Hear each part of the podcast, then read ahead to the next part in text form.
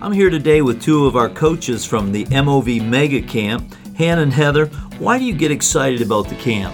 I get excited about this camp because I love watching the kids have fun while participating in their chosen sport, and I love watching their creative side come alive in the art and woodworking classes.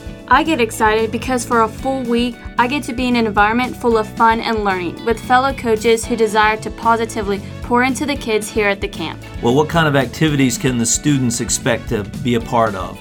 This camp offers basketball, baseball, softball, soccer, cheer, and flag football. We also offer art and woodworking. The MOV Mega Camp is a national model that is built around faith, values, and character. Between training times, there are interactive times of encouragement, teaching, great snacks, and music. The camp is from 6 to 9 p.m., June 12th through the 16th. For registration details, go to movmegacamp.com. That's movmegacamp.com.